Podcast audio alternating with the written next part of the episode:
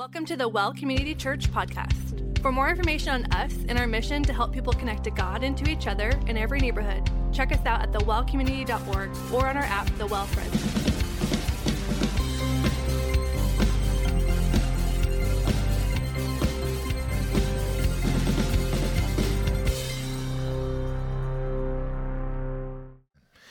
Well, if we have not met yet, uh, my name is Brad. If you're a guest with us, so thankful you're here. I'm one of the elders and the lead pastor here. And um, typically, we uh, pick a book of the Bible, as we say frequently, and we kind of cruise our way through it. But every so often, uh, there's just an opportunity to pull out and deal with uh, a subject matter, a topic, if you will. And so that's kind of where we're at uh, here this week. And, and what I'd like to do, which is a little unordinary or out of the ordinary for us is just give you a bunch of references. We're not really going to anchor down in one single text, though if you do want to turn to 1 Thessalonians 5, I am fascinated by that. That's kind of our jump off point here. But uh, what I'd like to do is just give you uh, some references. And, and really, I've tried to take the Bible, and as it relates to the issue of prayer, I'd like to kind of just sift it down and ask some questions. We'll answer some questions together, scripture driving that process, and hopefully leave here with a little bit more hope. Uh, and, uh, and even maybe practice some things together, maybe tonight, just to sort of begin that journey that might change the way we consider prayer. If you were with us uh, last week, this is by way of review, but if you weren't, I want to catch you up to speed because in some ways we're kind of building on that. So last week we identified what we called the sanctification gap. It's a fancy way of saying I read the Bible and God says I should be awesome, and yet the reality of my life is I'm often not.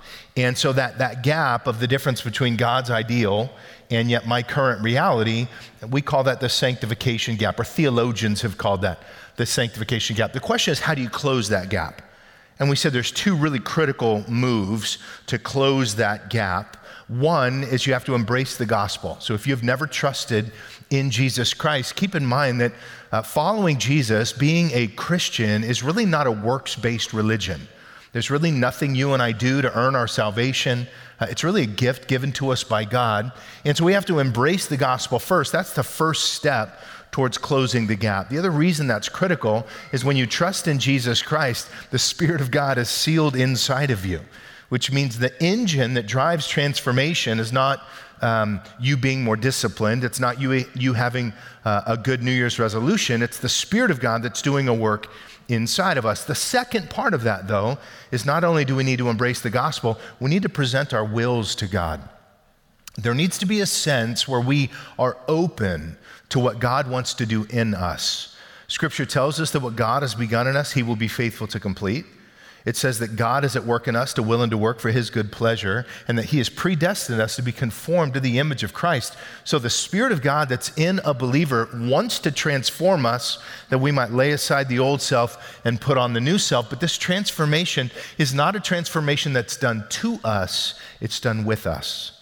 And there's three really um, positions, if you will, three really um, expressions of the will. You can be will less and not be open to the things of God, not even care about the things of God, or truthfully be so hurt and burned out and discouraged that you just kind of shut down. You can be willful to the things of God, which is where you like pull up your bootstraps and, and try hard to do good. And, and most people, by the way, uh, bounce between two extremes. We're will less, and we're just kind of indulging the flesh, and there's not a lot going on in terms of spirituality in our lives. There's not a lot of obedience going on, not a lot of joy. And we're like, okay, that's it. I've got to get better. Like, I've got, I want to live different. And so we just yank ourselves over into willful. And so we're like going to be better. We're going to get in a Bible study. We're going to read our Bible and we're going to do better. We're going to get sober or whatever until that fails. And then we end up back in will less. And, and what I want to suggest is I think the Bible offers us a middle ground that's actually the one that's effective. And that's not will less, that's not willful, it's just willing. It's just being open to God. The metaphor we used, not to teach the same message a second time, but the metaphor we used was a dance. That in the dance of change, God is leading the dance. And if we can just learn to follow Him, transformation comes initiated by Him and sustained by Him.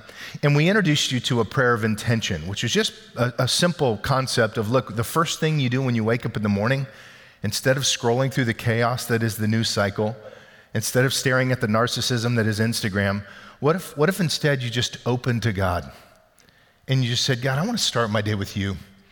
And uh, so we taught a prayer of intention. And we, we recognize that presenting yourself to God first thing in the morning is good. What I want to deal with this week is what, what would it look like to actually do that throughout the day? So, if a prayer of intention to begin your day is good, what about at 9 a.m. in the break room? Okay, what about over lunch? How, can we do that over time? And that's where 1 Thessalonians 5 16 through 18 comes in. It's a passage that's often quoted, but actually it's incredibly convicting if you're not real comfortable with prayer. Because he gives a couple imperative commands rejoice always, which is in and of itself convicting, because I mean, who rejoices always? Pray without ceasing Okay, I'm not sure if anybody's really good at that here, but, but he says, pray without ceasing. In everything, give thanks. And that's just God's will for you. I mean, so it's a pretty high bar.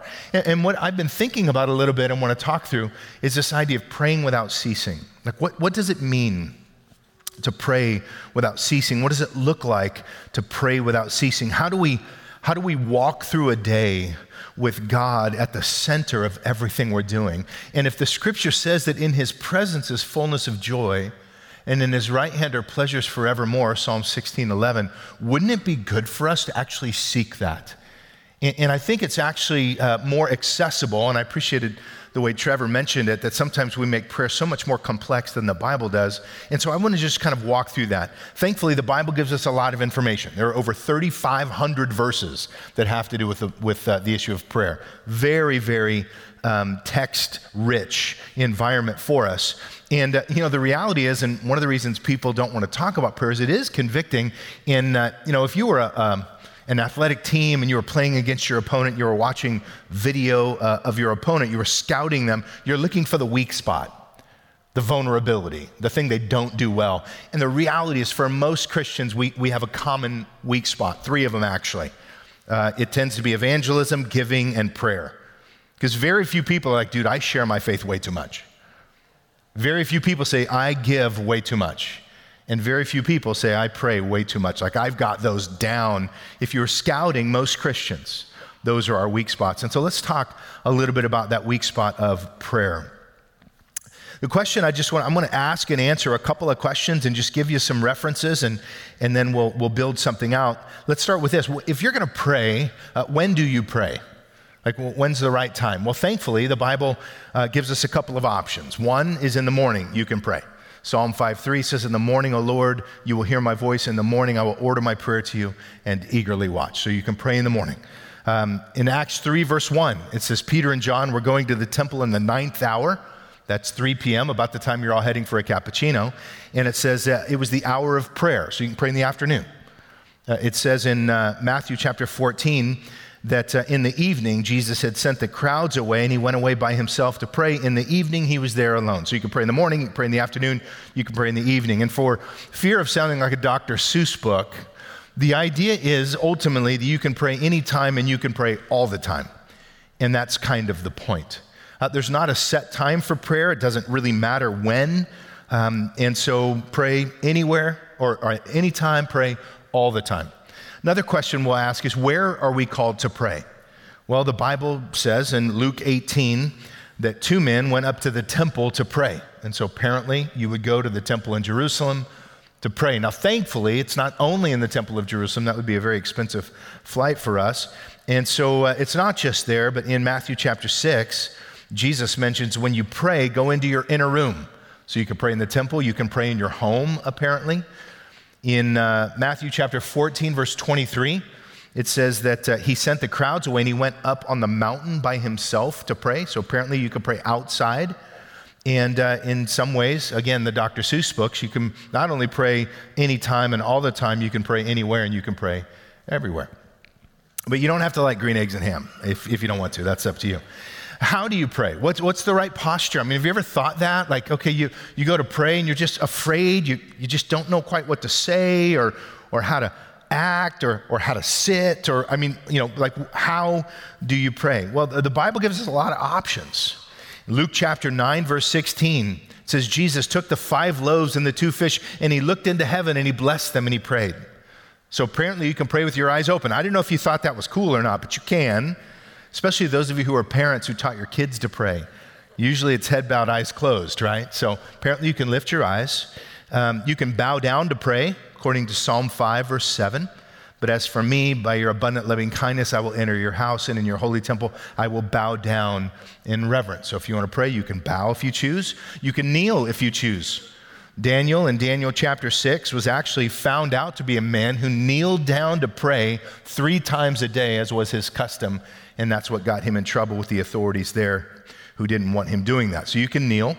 Uh, Psalm 41, verse 2 says, May my prayers be counted as incense before you, the lifting up of my hands as an evening offering. So you can pray with your hands like this. It doesn't have to be like this. Some of you were trained like this, sometimes with uh, knuckles being racked if you didn't have it quite right. Some of you, I think, are maybe you know, still recovering from some church hurt there. But apparently, you can pray with your hands open. Uh, Nehemiah chapter 8, verse 6, it says, Ezra blessed the Lord God, and the people answered, Amen, Amen, and they lifted up their hands, and they bowed low and they worshiped the Lord with their faces to the ground. So if you want to lay prostrate before the Lord, you can certainly do that. Psalm 141 says, um, O Lord, I call upon you. Hasten to me, give ear to my voice when I call to you. So you don't have to use an inside voice when you pray. Apparently, you can put some volume behind it, cry out to God, cry out to God through tears if you need to. You can pray according to Mark 11, standing. You can pray according to 2 Samuel 7, seated. It doesn't matter, is the point. There's no one way to pray. And the reason I share this with you, like, yeah, I, I, I kind of knew that. Yeah, but I, I wonder if we live that. Because so many of us are living by constraints in prayer and we just don't quite know what to do. One of the questions is, well, how long should I pray? Well, uh, you've got Jesus in Luke chapter 6, verse 12, who prays all night long. You've got Nehemiah uh, in Nehemiah chapter 2, who prays to the Lord God and says to the king, like instant, like microwave style prayer. And so uh, the point being, there, there's no one way to pray. And in fact, Jesus even cautions in Matthew 6 the length of our prayer because I think we can, you know, try to be impressive in group prayer circles. You know, have you ever prayed with somebody, by the way? We'll get into it in a minute. You ever prayed with somebody who, who comes out with a whole new vocabulary when they pray? And you're like, man, you don't even know what that word means. But when you're praying, there's something about it makes you feel kind of churchy and makes you feel good to do that. But how long should you pray? It doesn't matter. The biggest question is why do we pray? And this is where the gold is. And I think for, for many, myself included for many years, the reason I prayed is I had things that I wanted God to do for me. Does that sound wrong to you? I had things that I wanted God to do for me. Who's running this show anyway? I had a, a, th- a three ring binder and I uh, drew a line down each side of the page, and then I would write what I was praying for and date it, and then write when he answered it and date it, as if God was somehow obligated to my list. And I don't say that to shame you. Maybe some of you have that kind of list or a journal or this and that. I just think it's a skewed view of why we pray. There's nothing wrong with praying for things specifically, but the reason we pray is to spend time with God. Now, I just want you to think about this for a second. Some of you are in a relationship or have been at some point. I want you to think about what it would be like if you went on a date with whoever your special person was and you talked the entire time. Would that feel connecting? Or if they talked the entire time, would that feel connecting? No. And so when we go to pray, one of the things that I want you to just lean into is you're talking about a relationship with the God who loves you, who wants to just be with you. And so we pray to open to God. We also pray as an expression of submission because we pray because we need to pray. Tim Keller said in his book on prayer that a prayerless person is a prideful person. And I think there's something to be said to that. Because if we never pray, we never spend time with God, we never enjoy His presence, we're never interacting with Him in prayer, what we're really saying to God is, we don't need you. And so the invitation into prayer is a wonderful expression of our submission. One of the questions, by the way, people ask is, to whom do you pray? Because I know in our Christian faith, we have one God and three persons Father, Son, and Spirit. So do you pray to the Son? Do you pray to the Spirit? Do you pray to the Father? Which one? Well, the Bible seems to give us a bit of a, a formula here, but it, it, doesn't seem to be hard and fast. But it looks like you pray to the Father, according to Matthew 6 9. You pray by the Spirit, according to Romans 8 26. And you pray through or in the name of the Son, according to John 16 24. The beauty of it, though, is it doesn't really matter but if you're looking for a pattern in the text, to the Father by the Spirit through the Son. Now, why would I bring up this topic of prayer? Like, what, why, is it, why is it significant? Well, I, I think if we're going to learn how to present ourselves to God in, say, a, a morning prayer of intention, one of the questions that we need to ask then is how do we continue that throughout the day? And, um, and does the posture of prayer matter? Does it impact the intent of our prayer? And, and I, think, I think it might. Some of you, as I mentioned, grew up in church and uh, they taught you to pray. And I would imagine, I didn't grow up in church, so this, this experience happened to me much, much later. But when they taught me to pray, they were very specific in terms of the physical posture of prayer. It's like, okay, we're going to pray. Everybody's eyes closed and head bowed. How many of you have heard that before? Okay. And what do you do with your hands? Okay, you fold your hands. I think we did that to keep the kids from getting their fingers in the mashed potatoes while we were at dinner, honestly. And uh, we were just on a, a, biblical studies tour into Turkey, Greece, and Italy. And uh, one of the things that we experienced were the catacombs that were in Rome. And, and the reason I, I bring up the posture of prayer is one of the takeaways that I had from this trip was this. We went into the catacombs and we saw these, these frescoes on the wall, first, second, third century frescoes. So, like early, early, early church frescoes. And a couple of our recovering Catholic folks that were there with us saw these frescoes and were kind of taken by it because it, it showed the posture of prayer in the early church. And so I'm going to show you a couple. I know we've got our trees in the way, but uh, do you see on the top left, do you see that fresco there the top left? That they say that's a picture of an early, a person from the early church praying. And notice the posture hands open. Now, don't mishear me. I don't think the physicality of our prayer matters. Pray arms raised, pray on your face, pray kneeling, pray sitting, doesn't matter. But I do think this the posture of prayer in some ways indicates the posture of the heart. So if I pray this way, is that bad? No, it's not bad. But if I pray this way, it, it almost makes my prayer to God a bit more monologue, doesn't it? A bit more, okay, God, I'm coming to you with what I need, and so here I come. Versus this feels a lot more receptive. And so this just kind of struck me. And, and, we had a tour guide. If you've ever been on a tour overseas, they do the same thing a thousand times. And so they push play blah, blah, blah, blah, blah, blah, blah, blah, blah, blah, blah, blah. Same thing they say at that site every time. So this guide pushed play. She was not awesome. And anyway, she walked away. And I was looking at this little fresco. I'm like, that is interesting. And then there's another one we saw, uh, another picture of a person again in prayer. And it just kind of struck me because I thought, man, I don't, I don't know that I pray this way. In fact, I shared this concept by way of devotion here a couple weeks ago to our staff at the end of our staff meeting. And then I said, okay, let's pray. And I literally folded my hands. It, it was just like, it was a Pavlovian response. And, and here's my point with this is if we think that the posture of prayer helps dictate the posture of our heart, then might it be worth exploring some creativity in how we pray and when we pray and where we pray and our physicality as we pray? And could it be that maybe even something like this, as simple as a what looks like a chalk drawing on a wall done by a five year old. Okay, could it not maybe open our, our thoughts to go, well, maybe my heart does need to be more receptive to God throughout the day? Could it teach us? And, and I, think, I think it might. And so here, here's what I want to do I want to give you a couple of thoughts now on prayer of, of some things prayer is and some things prayer isn't that might help us. One, prayer based on this is receptive. Prayer is receptive. Prayer is not simply me talking to God. It is in some way in the simplest form. I mean, when my kids were little, I said, Hey, sweetie, why don't you just talk to God? And so she would talk to God, and that's great. But in a relationship, it's a two way relationship. So you talk to God and you let God talk to you. Now, some of you are like, I knew it, I'm, the voice is in my head. That, that's not necessarily what we mean. What we mean is not necessarily audible, but it's just being open to God and experiencing Him. By the way, one of the primary ways God will speak to you is through His Word, which is why the Bible is so important. But Romans 8:26 also says, "In our weakness, we don't know how to pray as we should, but the Holy Spirit intercedes for us with groanings too deep for words."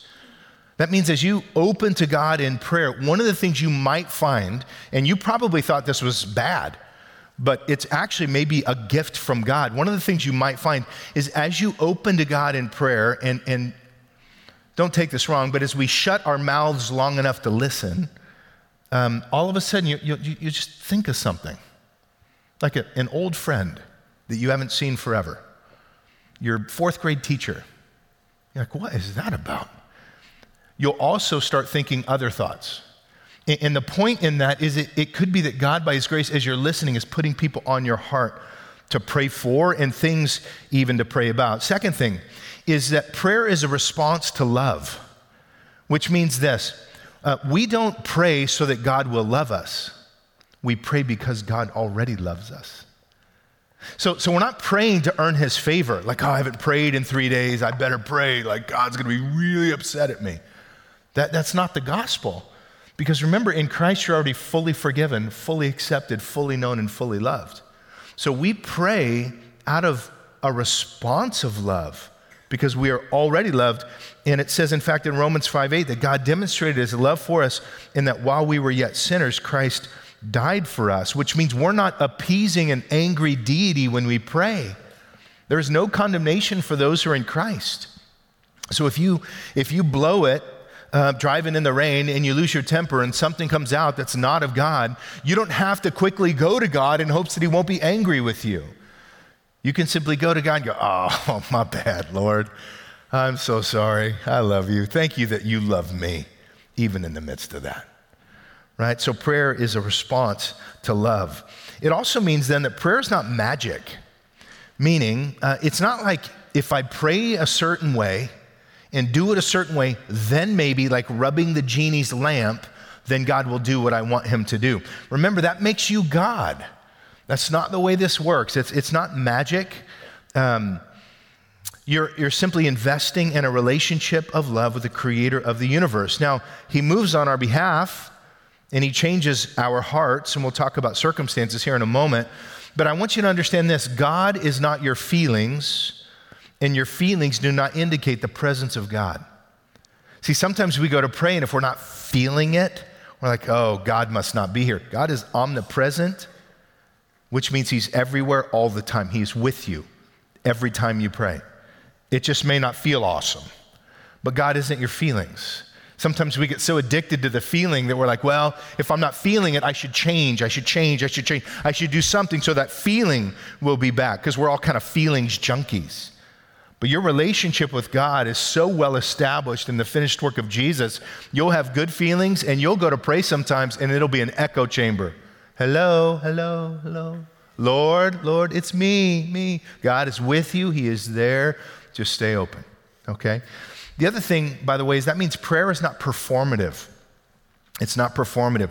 It's a great book, by the way, called Where Prayer Becomes Real by a guy named John Coe and Kyle Strobel.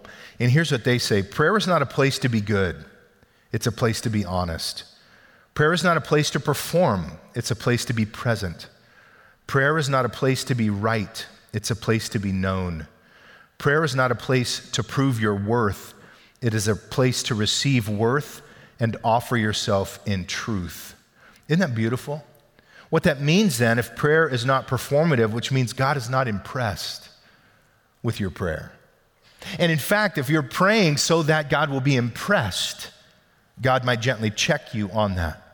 In fact, in Matthew chapter 6, Jesus says this He goes, Look, when you pray, don't be like the hypocrites. Not good, by the way, when he starts like that. Don't be like the hypocrites. They love to stand around in the synagogues or at the well or in the street corners that they may be seen by men. Truly, I say to you, they have their reward in full. But when you pray, instead go into your inner room, close the door, Pray to your Father who is in secret, for your Father knows what is done in secret, and he will reward you. And when you're praying, don't use meaningless repetition like the heathen who don't know God and suppose that they will be heard for their many words. So do not be like them, for your Father knows what you need before you ask him. In our context, that might be hey, when you pray, don't use language you don't normally use, just be you. You don't have to be impressive and talk about theology when you pray. Just be you. You don't have to be eloquent or use the right language or words or sound super spiritual. Just, just be you because he, he wants to be with you. There's something to be said, by the way, about a false self, that false self we portray. A false self cannot be loved, and a false self cannot love. A false self cannot even be loved by God. So, why on earth would we seek to be anybody other than who we really are? So, prayer is not performative. In fact, quite the opposite. What you're going to find as you learn to sit with God and pray, uh, prayer is going to reveal the ugly. Because, as I mentioned, as you open to God, yes, you might think about your fourth grade teacher, and you might think about a fantasy that's not of God. You might think about your old friend and you might pull up a pornographic image that you saw when you were nine. And that is the moment where prayer becomes real. Because what do you do then? Oh, you're such a lustful person. You're so awful. I knew why. Stop it, stop it, stop it. When has stop it ever worked? For anyone ever? Instead of being um, trying to be perfect, how about just be honest Oh, God, that is in my mind. And I know that's not of you. And thank you that you love me even though that's present. And God, I want to come back to you. I want to come back to you. God, I, I do have, I don't know, pride in my heart. I am jealous of that. I am sad about that. I'm fearful about that. Whatever. When you go to pray, do not be surprised. Henry Nouwen said this do not be surprised if you don't have thoughts jumping around in your mind like monkeys in a banana tree and just be present. That's okay. Don't shame yourself. Don't get angry with yourself. Don't try to grab all of that and silence it. No, we're going to pray because it just makes it the most awful, forced, controlled experience. Instead, just acknowledge it. Yeah, Lord, I'm a hot mess. I have a thousand things, all of my to dos, why am I thinking about my attic right now? Oh, it's Christmas. Okay, I got all these things going on. I just want to be with you. Here's the other thing do not be surprised if when you go to pray, you see where your heart goes. And where your heart goes, that's where your anxiety is going to be found. If you go to pray and you just have an insatiable urge to check your bank balance, which, by the way, I hope I'm not the only one who has that thing. It just shows you, I need to pray about that. All right, Lord, I don't know what that's about, but I trust you. And I trust you. And I'm anxious about this, that, or the other. I think it's because I got two kids going to college. I think that's what I'm thinking about. But, but that's, that, that's God's revealing that. And instead of being disappointed or shamed by that or putting yourself down, what, what if you just opened to God and said, Yeah, God, I am stressed about that. You're right. Thank you. I was thinking about this. So in 2 Corinthians 12, Paul, the apostle, sees a vision that he just calls the third heaven. He, he, he basically sees a vision of the risen Christ in glory. And uh, it was amazing. And he wanted to tell everybody about it. But it said there was given him a thorn in his flesh. We don't know what it was, some sort of ailment, we assume. A thorn in his flesh to keep him from exalting himself. And it says three times he prayed to the Lord that the Lord would remove that thorn in his flesh.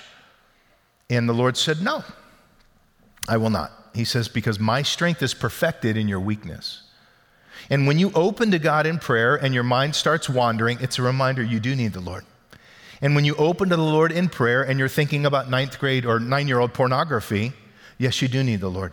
And when you open to the Lord in prayer and you, are wondering why you're thinking angry, violent thoughts, you do need the Lord. And it's that thorn in your flesh that keeps you from exalting yourself, that brings you back to the gospel. You do need the continual work of the gospel in your life. And so, in many ways, prayer then is a place, as it reveals the ugly, it's a, pr- a place to be honest, not perfect.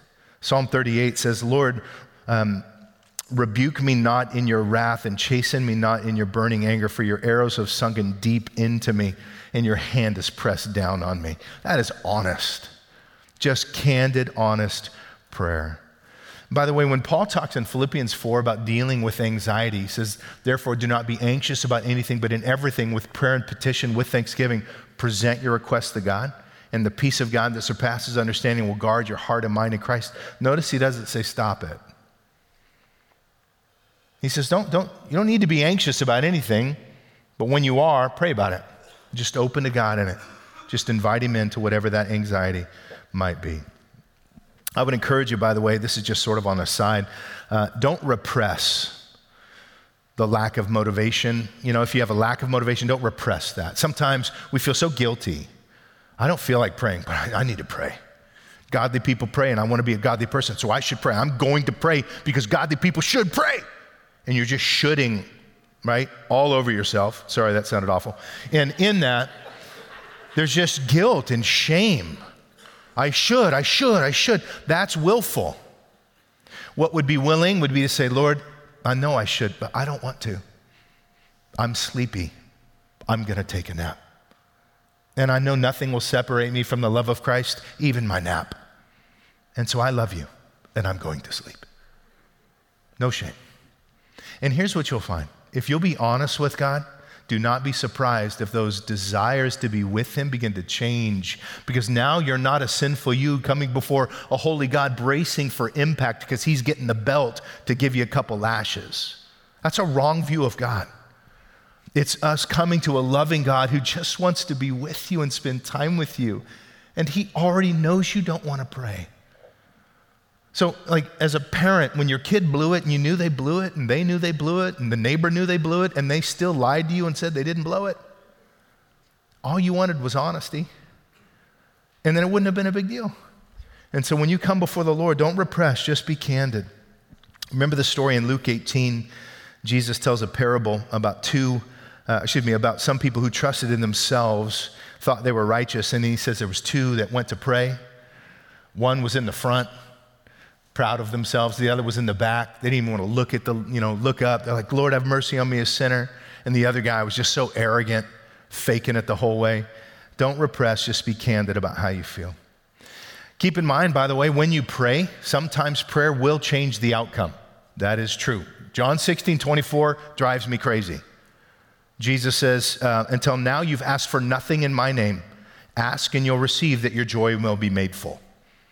And, and, the reason it drives me crazy is it sure seems like there and in like John 14, 14, if you ask me anything in my name, I will do it. Well, gosh, that sounds great. Like, can I just like cash that one in? You know? Like, I got these anxieties, I'm gonna pray, and, and God, you're just gonna do it. But sometimes God changes the circumstances, sometimes He doesn't. And we've got to trust that even if He doesn't, He's Lord of the encounter. And sometimes what you'll find when you pray is He doesn't change your circumstances, He changes your heart changes you. That's why 1 Timothy 2, Paul says to pray for kings and all those who are in authority so that we might live a peaceful, tranquil, and quiet life. One of the reasons I pray for governing authorities is because they drive me crazy. And they're messing with my blood pressure. And I'm losing my mind. And I'm thankful I can pray. And as I pray, He gives me peace. He may not change the circumstance, but I get peace. And that's, that's why we pray. So let me encourage you to something. We talked about creating a daily rhythm prayer of intention is a great start. And by the way, any of these or all of these or some of these or some now and some later and change it up, doesn't matter. This is not a legalistic thing. Prayer of intention is good. I want to show you two more if we can. One is called a prayer of examine, the other is called a prayer of recollection. We'll start with prayer of recollection. The prayer of recollection is simply an opportunity to recount what God has done. One of the biggest issues that we have in terms of opening to God is we just forget and we get to work and we get to grinding and then we wake up and then we work and then we go to bed and then we wake up and we work and we go to bed. We just haven't thought about the Lord. Now, He's at work in your life. And so, a prayer of recollection, Psalm 63, 6 through 8, is a good one. When I remember you on my bed, I meditate on you as in the night watches. Psalm 145 is another one. They shall eagerly utter the memory of your abundant goodness and will shout joyfully of your righteousness. It's just like before you go to bed to create a routine where you just stop for a five minute period and just think, God, where have I seen you today?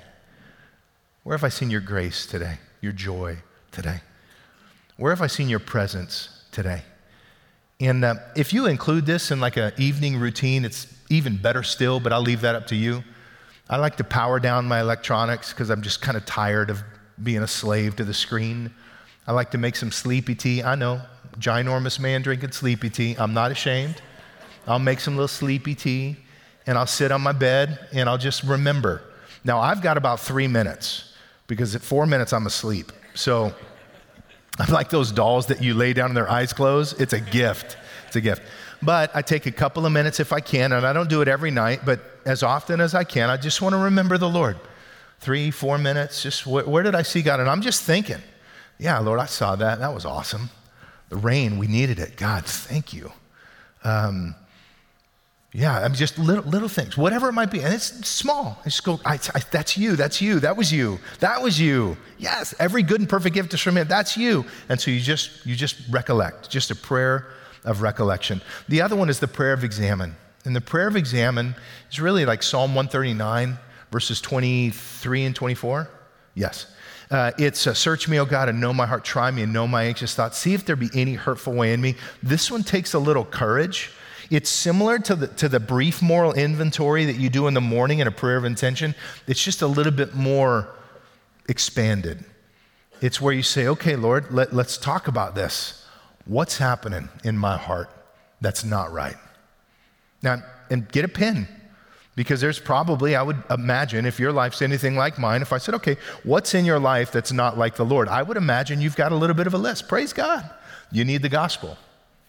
That's why you need Jesus. And there's no condemnation for those who are in Christ. So it's not a bad thing. He's already paid for your sin. It's just you being willing to own your own smell.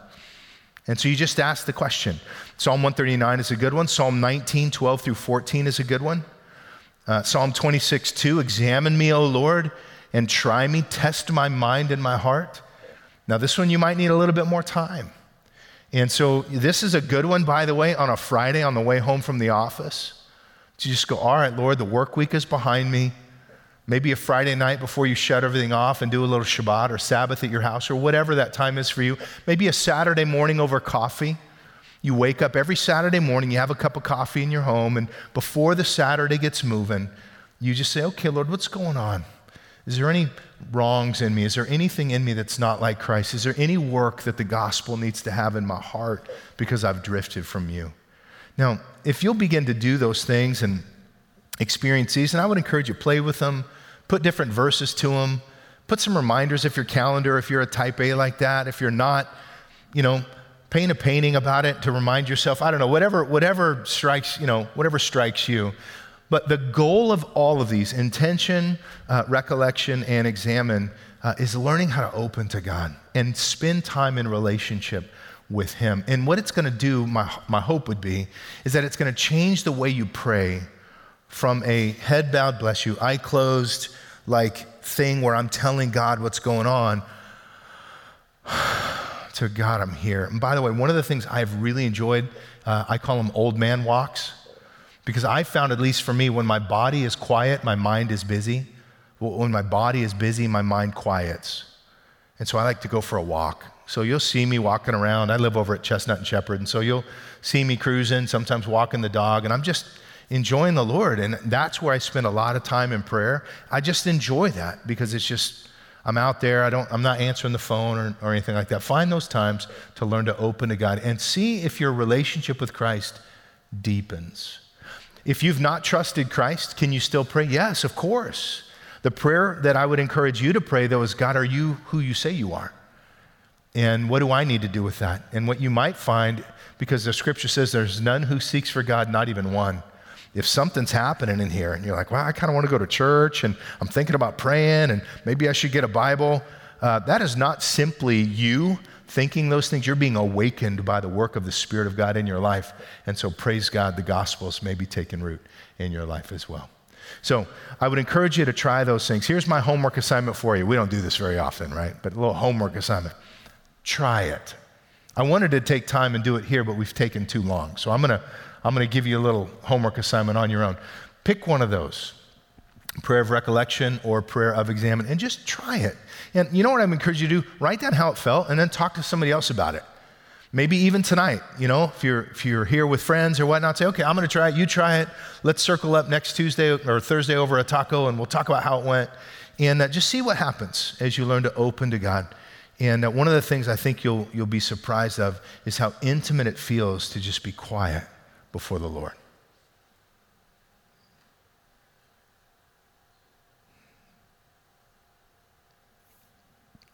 I mean, there's just something about silence. So when you do this, by the way, shut the radio off, shut the TV off, shut the podcasts off, shut the phone off, just and let's be a people who interacts with God. Amen. Let's pray. Father, we do pause and just say thank you. That we can approach you with confidence because of Christ.